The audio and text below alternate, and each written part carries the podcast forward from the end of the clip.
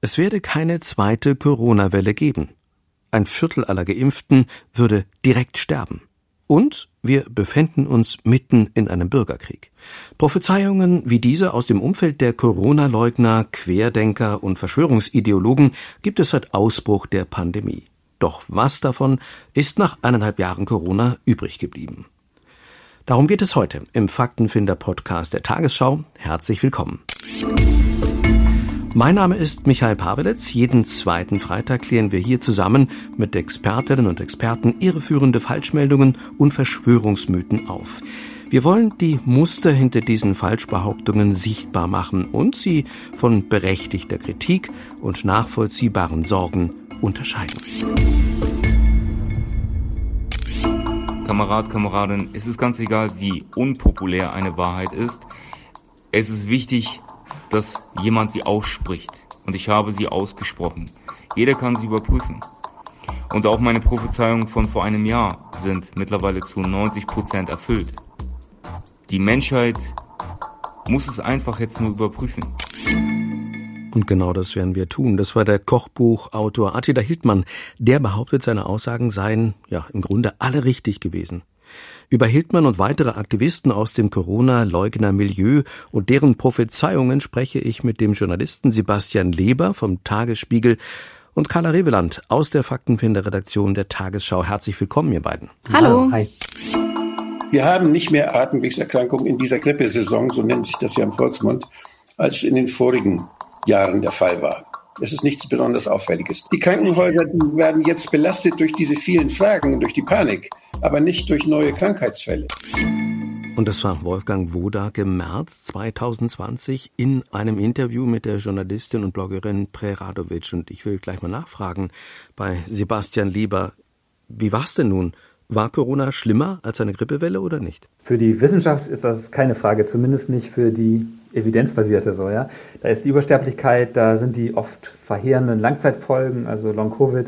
Corona ist deutlich ansteckender und folgenreicher und dass es mehr Tote als bei der gewöhnlichen Grippe gibt, wird übrigens auch von den meisten Corona-Verharmlosern heute gar nicht mehr bestritten. Ja? Also die haben nur einfach neue Verschwörungsmythen gefunden, wie es genau zu diesen Toten gekommen ist oder kommt. Nämlich zum Beispiel, die Patienten seien dann einfach in den Krankenhäusern falsch behandelt worden oder die Beatmungsgeräte mit ihrem Sauerstoff, die hätten die Menschen getötet, bla bla. Oder auch noch schlimmer, die Regierung hätte Menschen gezielt ermordet. Oder auch es ist gar nicht Covid, sondern es sind die Impfungen, die die Menschen haben sterben lassen. Und dass das natürlich zeitlich gar nicht passt, also dass die Übersterblichkeit schon existierte, als es noch gar keinen Impfstoff gab. Solche Details verschwimmen dann und werden ignoriert. Und aus einer widerlegten Lüge können einfach sehr schnell zwei, drei neue Lügen dann wieder wachsen. Wer ist Wolfgang Wodak, den wir da gerade gehört haben? Also Wolfgang Wodak ist ehemaliger Amtsarzt, der sogar auch mal in der SPD im Bundestag saß. Und man muss quasi sagen, so er war irgendwie einer der ersten Personen, der massive Zweifel am Coronavirus an sich, aber vor allem eben auch an der Gefährlichkeit geäußert hat und seine Videos wurden gerade zu Beginn der Pandemie massiv häufig geteilt und gerade auch so am Anfang über Familienchats geteilt. Also das klassische, man kriegt im Familienchat über WhatsApp eben ein Video von einem Arzt, der erstmal glaubwürdig erscheint, weil wir geben ja auch erstmal einem Arzt so einen gewissen Glaubwürdigkeits- und Vertrauensvorschuss gerade in so einer unsicheren und bedrohlichen Situation, wie ja eine Pandemie einfach ist, ist es ja dann vielleicht auch ganz beruhigend zu hören, dass es vielleicht doch nicht ganz so schlimm ist. Und da klammert man sich dann vielleicht eben an den einen Mediziner, der sagt, dass es gar nicht so schlimm ist. Aber man muss hier auf jeden Fall betonen, Wolfgang Wodak ist Internist und er vermittelt hier halt den Eindruck, als wenn er in Corona-Fragen deutlich glaubwürdiger sei als ein Virologe. Im Juli 2020 legte Wolfgang Wodak nochmal nach und behauptete Folgendes. Es gibt keine zweite Corona-Welle, sondern es gibt immer jedes Jahr eine Welle, wo die Coronaviren häufiger sind. Alle Beobachtungen, alle Evidenz, die wir haben, zeigt das. Ja, die zweite Welle, die kam dann doch mit Wucht. Sebastian hat sich Wodak im Nachhinein korrigiert? Nein, also er hat sich nie korrigiert, nie entschuldigt und stattdessen verbreitet er weiterhin stur das Narrativ, er hat im Gegensatz zu Christian Drosten, im Gegensatz zum Robert Koch Institut von Anfang an alles richtig eingeschätzt. Und man muss sagen, seine Anhänger feiern ihn dafür. Mhm. Nun war die Situation gerade am Anfang der Pandemie ja gar nicht einfach. Man wusste einfach nichts über dieses Virus.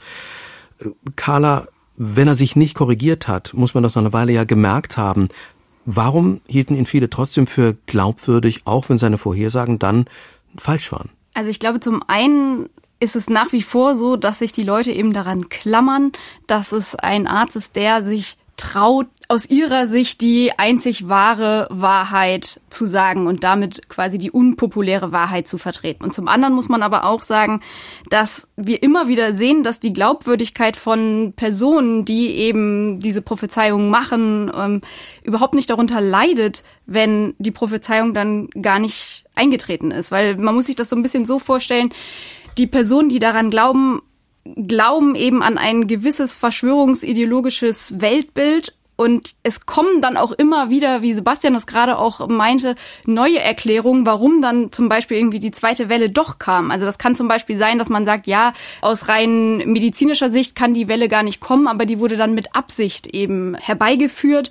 Und solange die Erzählungen sozusagen in dieses Weltbild passen, können die auch paradoxerweise total gegensätzlich sein und sich sogar widersprechen. Das heißt aber auch dann, Leute wie Wodak, die übernehmen prinzipiell keine Verantwortung, oder? Äh, nein, tun sie nicht. Und man muss sagen, vor dem Übernehmen von Verantwortung würde ja erstmal noch ein anderer Schritt kommen, nämlich die Einsicht, dass man sich geirrt hat. Und da kann man jetzt nur spekulieren. Also ich kann jetzt in die Leute reingucken, was da in die Menschen vor sich geht. Also ob sie ihren Irrtum erkennen und dann bewusst verschweigen oder ob sie trotz aller Fakten wirklich glauben, im Recht zu sein. Und immer wenn ich mit solchen Leuten diskutiere, dann drängt sich mir doch der Eindruck auf, es gibt da sehr, sehr wenig Einsicht. Und Einsicht würde auch viel kaputt machen, also im eigenen Selbstbild oder manchmal auch im eigenen Geschäftsmodell. Und zu Carla wollte ich noch sagen, sie hat so recht, was diese Hochachtung vor dem Arzttitel ist. Also wenn man sich das vorstellt, wir haben eigentlich 400.000 berufstätige Ärzte in Deutschland, dann ist es doch sehr natürlich, dass da nicht auch absurde Minderheitenmeinungen vertreten werden. Oder es wäre eine Sensation, wenn das nicht so wäre, die also weit außerhalb des wissenschaftlichen Kanons stehen.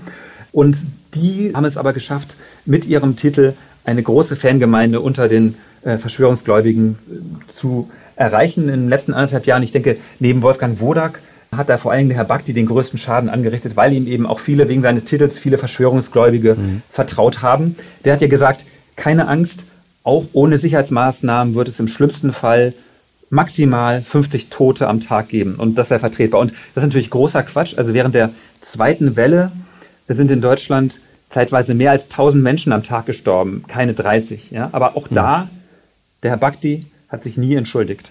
Und es ist halt eben auch genau eine Strategie von Verschwörungsideologen, zu sehen, okay, welcher Arzt vertritt eine Gegenmeinung und die pushen wir dann nach vorne, weil die haben ja schon eine große Anhängerschaft. Also sie können ihre Reichweite dann auch nutzen, um eben diese Ärzte dann auch wirklich nochmal weiter nach oben zu pushen und noch viel bekannter zu machen. Mhm. Zu Beginn der Pandemie forderte die AfD strikte Maßnahmen, um Deutschland zu schützen. Hier ein Zitat von der Fraktionschefin und Co-Vorsitzenden Alice Weidel. Im März sagte sie im Bundestag, Die Lage ist ernst. Der Leiter der Virologie der Charité warnt, bis zu 70 Prozent der deutschen Bevölkerung könnten sich anstecken. Trotzdem gibt es bis heute keine durchstrukturierte, mit klaren Verantwortlichkeiten unterlegte Corona-Testinfrastruktur. Die Zeit drängt. Statt rhetorischer Beruhigungspillen sind jetzt konkrete Sofortmaßnahmen nötig. Und worüber man sich dann wundern konnte, danach legte die Partei eine 180-Grad-Wende hin und forderte das glatte Gegenteil, denn im November klang das dann so. Die Kollateralschäden ihrer Corona-Politik sind jetzt schon größer als die Schäden, die das Virus selbst anrichtet. Die staatliche Einmischung in Privatangelegenheiten und Familienleben vergiftet das gesellschaftliche Klima und fördert Erscheinungen wie Spitzeltum und Denunziation. Statt zu lernen, müssen Kinder sich mit fragwürdigen Maskenpflichten herumschlagen und in ständig gelüfteten Klassenzimmern frieren. Frage an euch beide. Ja, wie kam es zu dieser krassen Kehrtwende bei der AfD? Nicht nur Weidel hat am Anfang krassere Maßnahmen gefordert, auch zum Beispiel die AfD-Fraktion in Niedersachsen hat relativ früh gefordert, dass Großveranstaltungen abgesagt werden sollten, Schulen geschlossen werden sollen und man eben irgendwie die Öffentlichkeit noch viel stärker über die Gefahren aufklären müsste.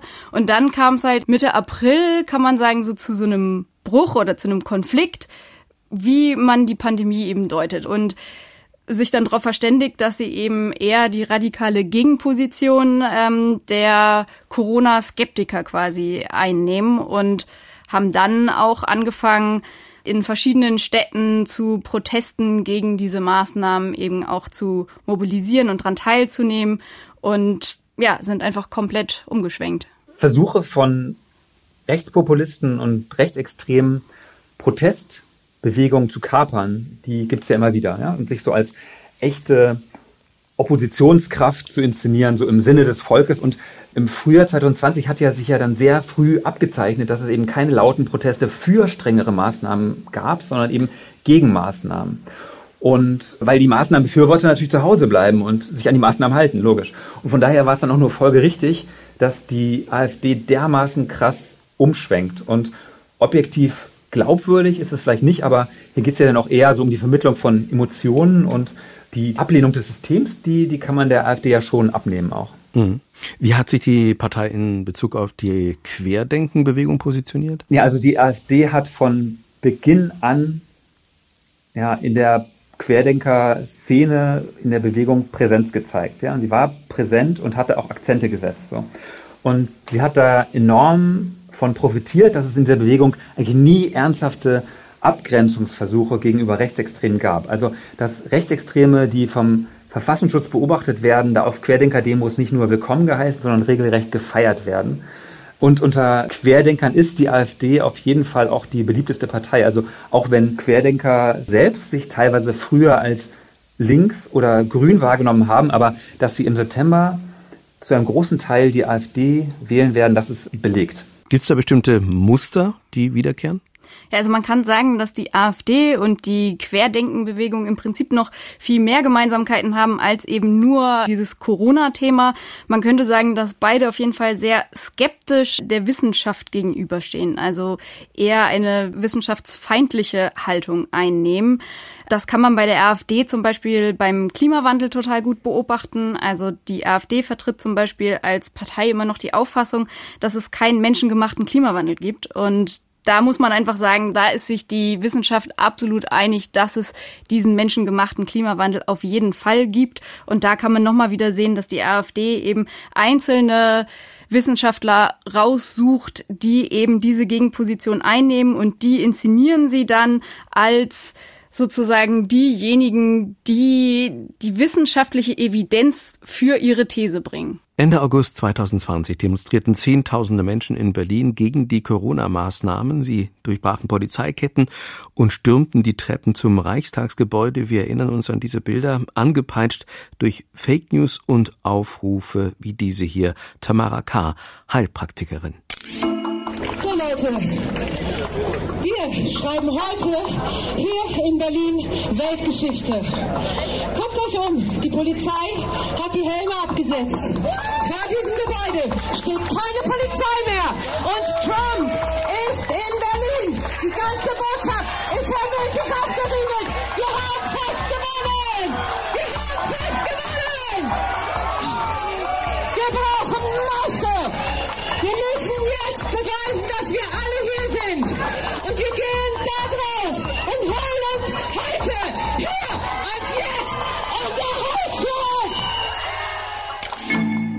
Ein sehr eindrücklicher O-Ton. Wieder Frage an beide. Was ist dran an dieser Behauptung? Ja, also Trump war nicht da, oh Wunder. Der Reichstagssturm ist dann auch misslungen. Und im Nachhinein hat äh, Tamara, äh, die Heilpraktikerin, dann die Schuld bei anderen gesucht. Also sie habe äh, dann einfach irreführende Informationen von anderen erhalten. Sie sei also selbst ein Opfer quasi. Und auch hier sieht man wieder klares Muster. Verantwortung tragen ist nicht erforderlich und ist auch nicht zu erwarten in diesem Kosmos. Und Trump ist für diese Szene auch in Deutschland ein echter Heilsbringer. Ja? Also er war und er ist es immer noch. Und es gibt immer noch die Hoffnung, dass er zurückkommt und richtig aufräumt und dass sein Abgang nur Taktik war. Nämlich, dass er jetzt erstmal die Liberalen und die äh, Linken und die Gutmenschen, Demokraten, die erstmal machen lässt, die Beweise sichert und sie dann allesamt festnehmen lässt. Das klingt für uns Außenstehende natürlich total absurd, aber Verschwörungsgläubige fordern dann untereinander Trust the Plan, also vertraue dem Plan. Du musst einfach sehr viel Vertrauen haben in diese Theorien, sonst hast du nicht wirklich den Durchblick. Man kann quasi noch sagen, dass dieser Sturm auf den Reichstag war noch begleitet von etlichen anderen Fake News, die ähm, kursiert haben. Also es gab zum Beispiel irgendwie noch die Gerüchte, dass russische oder auch US-Soldaten in Berlin quasi auf dem Weg sind, um nach dem Sturz der Bundesregierung dann sozusagen den politischen Übergang abzusichern. Und da kann man auch noch mal ganz eindeutig sozusagen so dieses Narrativ sehen und dieses ja sich gegenseitig hochschaukeln zu sagen so wir sind jetzt gefragt, wir müssen jetzt etwas tun und dass eben ja Leute das dann auch glauben und dann wirklich angepeitscht durch diese Gerüchte ja wirklich versuchen, den Reichstag zu stürmen. Glauben diese Leute ernsthaft, sie würden die Macht in Deutschland übernehmen? Ich denke, dass an diesem Tag auf jeden Fall die Überzeugung sehr präsent war, dass jetzt endlich das System gestürzt wird und die Bundesrepublik endet und auch das Grundgesetz abgeschafft wird. Also solche Prophezeiungen gab es immer wieder über den ganzen Sommer und Herbst 2020. Jetzt hat es ein bisschen abgenommen, weil die auch insgesamt die Bewegung kleiner geworden ist. Die sehen sich selbst nicht mehr als ganz so schlagkräftig, aber ja, dieser Glaube war auf jeden Fall da. Und an diesem Tag, wo der Reichstagssturm gescheitert ist, da waren wirklich Menschen in Euphorie. Ja? Und an der Siegessäule, also ein paar hundert Meter weiter vom Reichstag, da hat der Querdenken-Gründer Michael Ballweg, der hat von der Bühne eine verfassungsgebende Versammlung ausgerufen, ernsthaft. Ja? Also dort sollte dann von den Anwesenden eine neue Verfassung ausgearbeitet und dann verabschiedet werden. Und das Grundgesetz hieß es damals zumindest unter den Querdenkern, sei Besatzungsrecht. Und das ist ganz klassisches Gedankengut von Reichsbürgern. Und ja, das mit der verfassungsgebenden Versammlung hat natürlich auch nicht geklappt. Und auch da wurde dann wieder die Schuld auf andere geschoben. Zum Beispiel die Regierung sei schuld. Die hätten gezielt Spione und Saboteure in die Szene eingeschleust, um dann den Protest kaputt zu machen. Sonst hätte das natürlich geklappt mit dem Umsturz. Ist es denn Zufall, dass da eine Heilpraktikerin auf der Bühne stand? Nee, also das war ganz sicher kein Zufall, denn die Esoteriker, die bilden jetzt innerhalb dieser Querdenken-Szene auf jeden Fall eine sehr starke Fraktion. Das liegt meiner Meinung nach daran, dass Esoteriker verlockende Angebote bieten den Menschen, ja, und die vermeintlich gegen Corona helfen und die nicht so umständlich sind und nicht so entbehrungsreich sind wie jetzt Abstand halten und Maske tragen oder Menschen über Monate nicht sehen und ins Homeoffice gehen und so weiter. Also zum Beispiel wenn einem versprochen wird, man könne einfach die eigenen inneren Energieflüsse ins Gleichgewicht bringen und sei dann immun gegen Corona. Oder man müsste nur bestimmte Heilsteine in der Hosentasche haben oder sich für einiges Geld dann auf Internetseiten irgendwelche absurden Energiebooster bestellen. Und das ist natürlich fürchterlicher Unsinn, alles in allem, der vor allen Dingen auch deswegen so gefährlich ist, weil er Menschen davon abhält, wirklich Maßnahmen zu treffen, die einen dann auch schützen die also wirksam sind. Von daher ist es teilweise auch lebensgefährlich, denke ich. Aber viele Menschen glauben das innerhalb dieser Szene und wollen es auch glauben. Absolut. Und man muss natürlich auch noch sehen, dass genau aus dieser Esoteriker- und Alternativmediziner-Szene total viele schon vorher Impfgegner waren und die natürlich jetzt zu Corona auch sich mit der Querdenker-Bewegung total identifizieren und da gleich eine Gemeinsamkeit haben.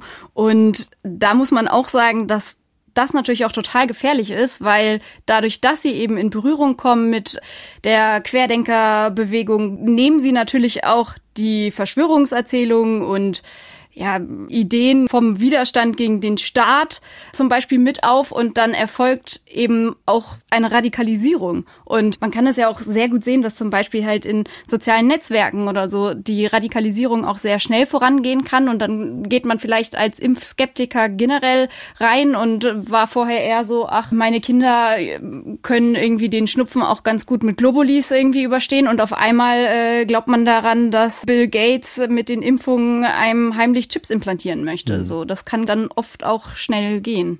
Stichwort Kinder. Ein anderer Arzt, der immer wieder für Aufsehen sorgt, das ist Bodo Schiffmann, der unter anderem das hier behauptet hat. Kinder sterben. weil sie Masken tragen gegen eine Erkrankung, die es nicht gibt. Werdet endlich wach, so eine verdammte Scheiße. Das kann doch nicht wahr sein. Er macht mich fertig. Was muss noch passieren, bitte? Drei Kinder reichen euch nicht? Drei Kinder in einer Woche? Warum tauchen Kinder, das fällt ja schon auf, bei solchen Erzählungen relativ häufig auf? Also gerade Geschichten, in denen Kinder involviert sind, emotionalisieren natürlich total und lassen sich gerade deshalb auch sehr gut verbreiten. Und da muss man aber sagen, dass halt eben Kinder immer wieder instrumentalisiert werden, um eben die Stimmung vielleicht auch weiter anzupeitschen, weil wenn du eben daran glaubst, dann ist es eben vielleicht so, dass du ja, zum Beispiel irgendwie sagst, okay, jetzt trage ich auf gar keinen Fall mehr im Bus eine Maske, komme was wolle. So, das mhm. setze ich jetzt genau so durch. Ganz genau. Und dann glaubt man eben im Zweifel eben nicht mehr an die Zahlen vom RKI, sondern dann geht es darum, ein unschuldiges Kind ist bedroht und die Bundesregierung oder die Illuminaten oder gern auch die Juden, die wollen unsere Kinder gefährden. Mhm. Genau, das schürt ja auch nochmal Verunsicherung und Wut. Mhm. Wer ist Bodo Schiffmann eigentlich? Für mich ist Bodo Schiffmann eigentlich das Paradebeispiel dafür, wie sich jemand in ganz kurzer Zeit immer weiter radikalisiert und man denkt, jetzt ist es aber genug, noch stärker kann es nicht werden und dann haut er wieder einen raus und toppt das dann noch. Ja? Der Mann ist eigentlich Schwindelarzt aus Baden-Württemberg und zwar nicht Schwindel im Sinne von Lüge, sondern im Sinne von Gleichgewichtsstörung. So. Und er hat dermaßen viel Unsinn vorausgesagt in den letzten anderthalb Jahren, ohne sich hinterher dann zu korrigieren. Und auch mit sehr konkreten Daten. Also für Oktober 2020 hat er das Ende aller Corona-Maßnahmen schon mal vorausgesagt und das Ende von Angela Merkel. Und für diesen Juni hat er einen globalen Finanzcrash vorausgesagt, glaube ich sogar auf den Tag genau, auf den 14. Juni. Und danach macht er eigentlich immer, immer weiter, als sei nichts gewesen. Und das ist ein Fehler, den die Zeugen Jehovas zum Beispiel früher auch lange gemacht haben, nämlich konkrete Daten für den Weltuntergang nennen. Ja? Und Sektenführer haben das aber dann irgendwann gelernt, dass es besser ist, keine Daten zu nennen, weil dann kann man sie auch nicht so leicht überführen. Aber dem Herr Schiffmann, der ist das egal, der ist das schmerzbefreit. Und der glaubt eben auch, dass gerade ein neuer Holocaust stattfindet. Und zwar über das Impfen, also dass das geheime Strippenzieher die Menschheit dezimieren wollen, ich glaube von 8 Milliarden auf 500 Millionen. Und der Mann bewirkt sich wirklich in Wahnwelten. Und das ist so einer der Kandidaten, von denen ich inständig hoffe, dass er bald verurteilt wird, auch wegen Holocaust-Relativierung, auch wegen Volksverhetzung. Also seine NS-Relativierung ist schamlos, schäbig, einfach unerträglich für mich. Seit Anfang 2021 gibt es Impfstoffe gegen das Coronavirus und sofort gab es auch dazu verschiedene fragwürdige Behauptungen, die massenhaft verbreitet wurden. So behauptete Rainer Füllmich im Februar 2021 über die Impfung. 25 Prozent sterben und äh, noch weitere 36 Prozent äh, haben schwere Nebenwirkungen und man weiß einfach nicht, ob sie es schaffen. Ähm, es ist in Worte nicht, man kann es in Worte nicht fassen, außer dass man sagen kann, es sieht hier aus wie ein Organi eine organisierte Massentötung. Eine ja buchstäblich unglaubliche Aussage. Sebastian, ich frage trotzdem, was ist an den Behauptungen dran? Ja, ist natürlich absurder Unsinn. Also dem Paul-Ehrlich-Institut wurden in der ersten Jahreshälfte 2021 bei 75 Millionen Impfungen rund 1000 Todesfälle gemeldet, bei denen ein Verdacht besteht, dass es einen Zusammenhang mit der Impfung gibt. Also ein Verdacht. Und das entspreche also im schlimmsten Fall einer Sterberate von 0,001 Prozent, nicht 25 Prozent. Genau, und zu den Zahlen haben wir auch einen Faktencheck gemacht. Man muss sagen, dass im Prinzip 48 Fälle übrig bleiben, wo das Paul-Ehrlich-Institut einen Zusammenhang mit dem Versterben und der Covid-19-Impfung für möglich oder wahrscheinlich hält. Und dabei handelt es sich halt überwiegend um Thrombosefälle. Wer ist Rainer Füllmich? Warum äußert er sich zu dem Thema? Ja, also das ist ein Anwalt, der verspricht, Christian Drossen zu verklagen und jedem, der sich der Klage anschließt, viel Geld zu bescheren. Aber um da mitzumachen, muss man erstmal seinem Team 800 Euro zahlen. Ja? Und so ist das oft in der Szene. Es gibt Abzocker und es gibt Abgezockte. Und er ist einfach komplett in seiner Fantasiewelt. Der wirft der Bundesregierung eine organisierte Massentötung vor. Der sagt, was hier stattfindet, sei schlimmer als der Holocaust. Und gerade nennt sich Rainer Füllmich übrigens Bundeskanzler und tagt jede Woche im schicken Anzug mit seinem Kabinett im Internet. Er sagt, es sei ein Planspiel. Aber da kann man auch wieder gut sehen, wie Verschwörungsmythen funktionieren. Also im englischsprachigen Raum wird Kanzler Füllmich viel auf äh, Telegram gerade zitiert und da wird dann das Detail Planspiel natürlich weggelassen. Und da heißt es dann Sensation, die deutsche Regierung hebt das Maskenverbot auf. Nun haben wir gesehen, dass wir es ja mit falschen Propheten zu tun haben, die aber trotzdem immer abstrusere Behauptungen verbreiten und sich radikalisieren. Ich glaube, das extremste Beispiel ist Attila Hildmann, der zum bewaffneten Kampf aufruft. Wir sind im Krieg. Es ist Krieg. Aber was macht man im Krieg? Bläst man da Luftballons auf und lädt man da Videoblogger ein? Bereite dich auf das vor, was wir hier vorliegen haben. Und dementsprechend musst du dich verteidigen können und musst du handeln können. Wir brauchen echten Widerstand, der, der riskiert, der alles riskiert, der sogar sein Leben riskiert. Für unsere Kinder, für wehrlose Seelen. Handelt endlich. Hört auf mit diesen Straßenfesten. Hört auf mit diesen Rummelveranstaltungen und Konzerten. Ihr seid im Krieg, verdammt nochmal. Warum radikalisieren sich solche Leute immer weiter? Naja, ich denke, dass gerade die Leute sich immer weiter radikalisieren, die sich einfach nicht leisten können, damit aufzuhören oder umzukehren. Das ist jetzt beileibe nicht nur bei Attila Hildmann so, sondern es gibt einfach viele Menschen, für die die Corona-Leugnung eigentlich zum Lebensmittelpunkt geworden ist. Also manche haben ihren Arbeitsplatz aufgegeben oder haben sich mit ihrer Familie zerstritten oder mit ihrem, ihrem Lebenspartner.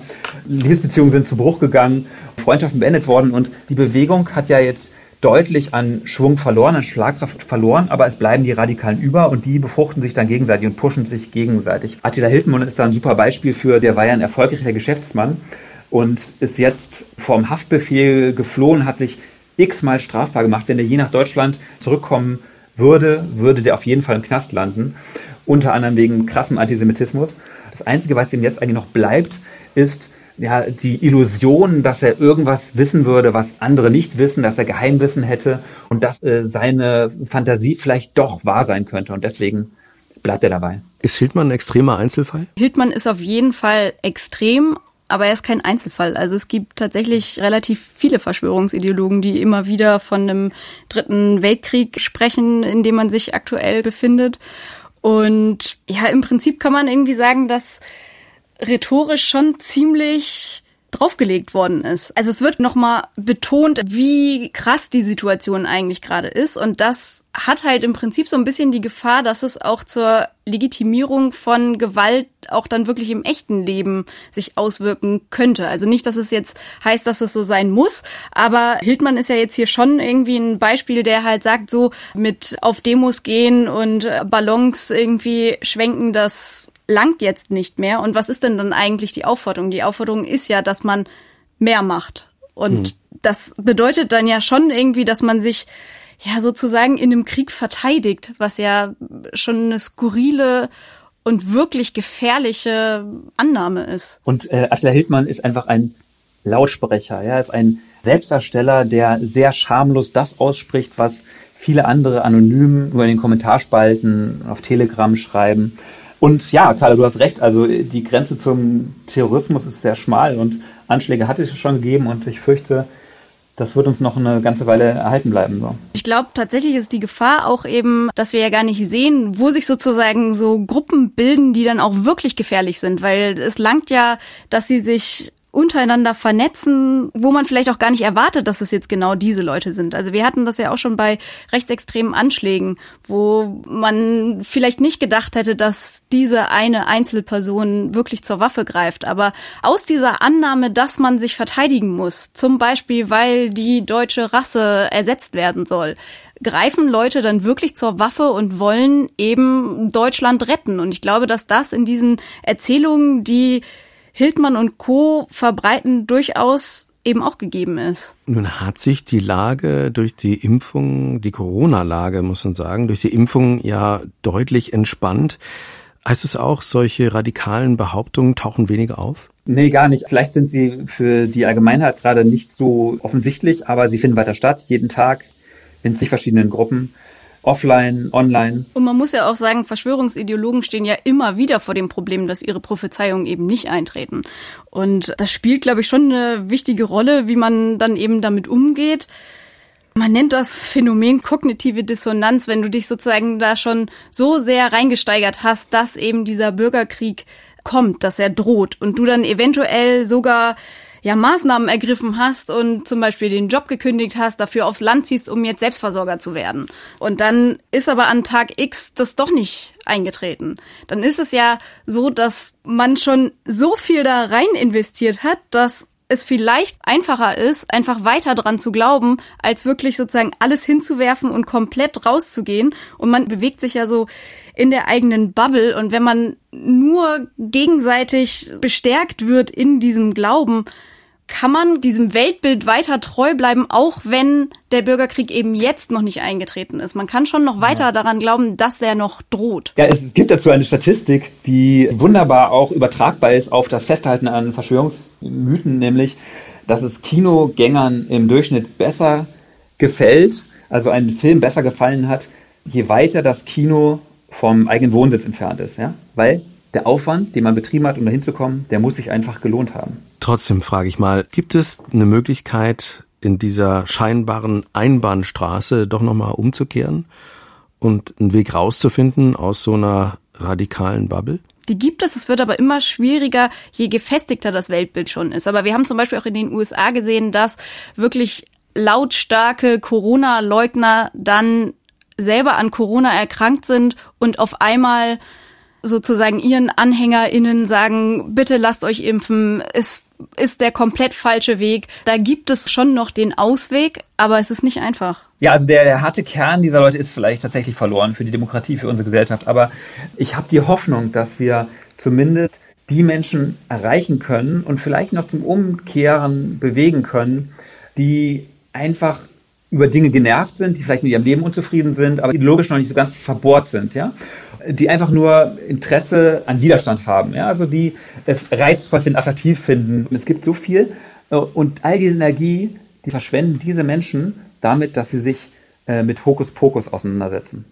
Vielen Dank für das interessante Gespräch an Sebastian Lieber vom Tagesspiegel und Carla Reveland vom Faktenfinder. Danke auch fürs Zuhören und das Interesse. Das war der Faktenfinder-Podcast der Tagesschau zum Thema falsche Prophezeiungen der Corona-Leugner. Mehr Informationen dazu auf tagesschau.de-faktenfinder. Und wenn es Ihnen gefallen hat, abonnieren Sie diesen Podcast gern und ich würde mich freuen, wenn Sie in zwei Wochen wieder mit dabei sind.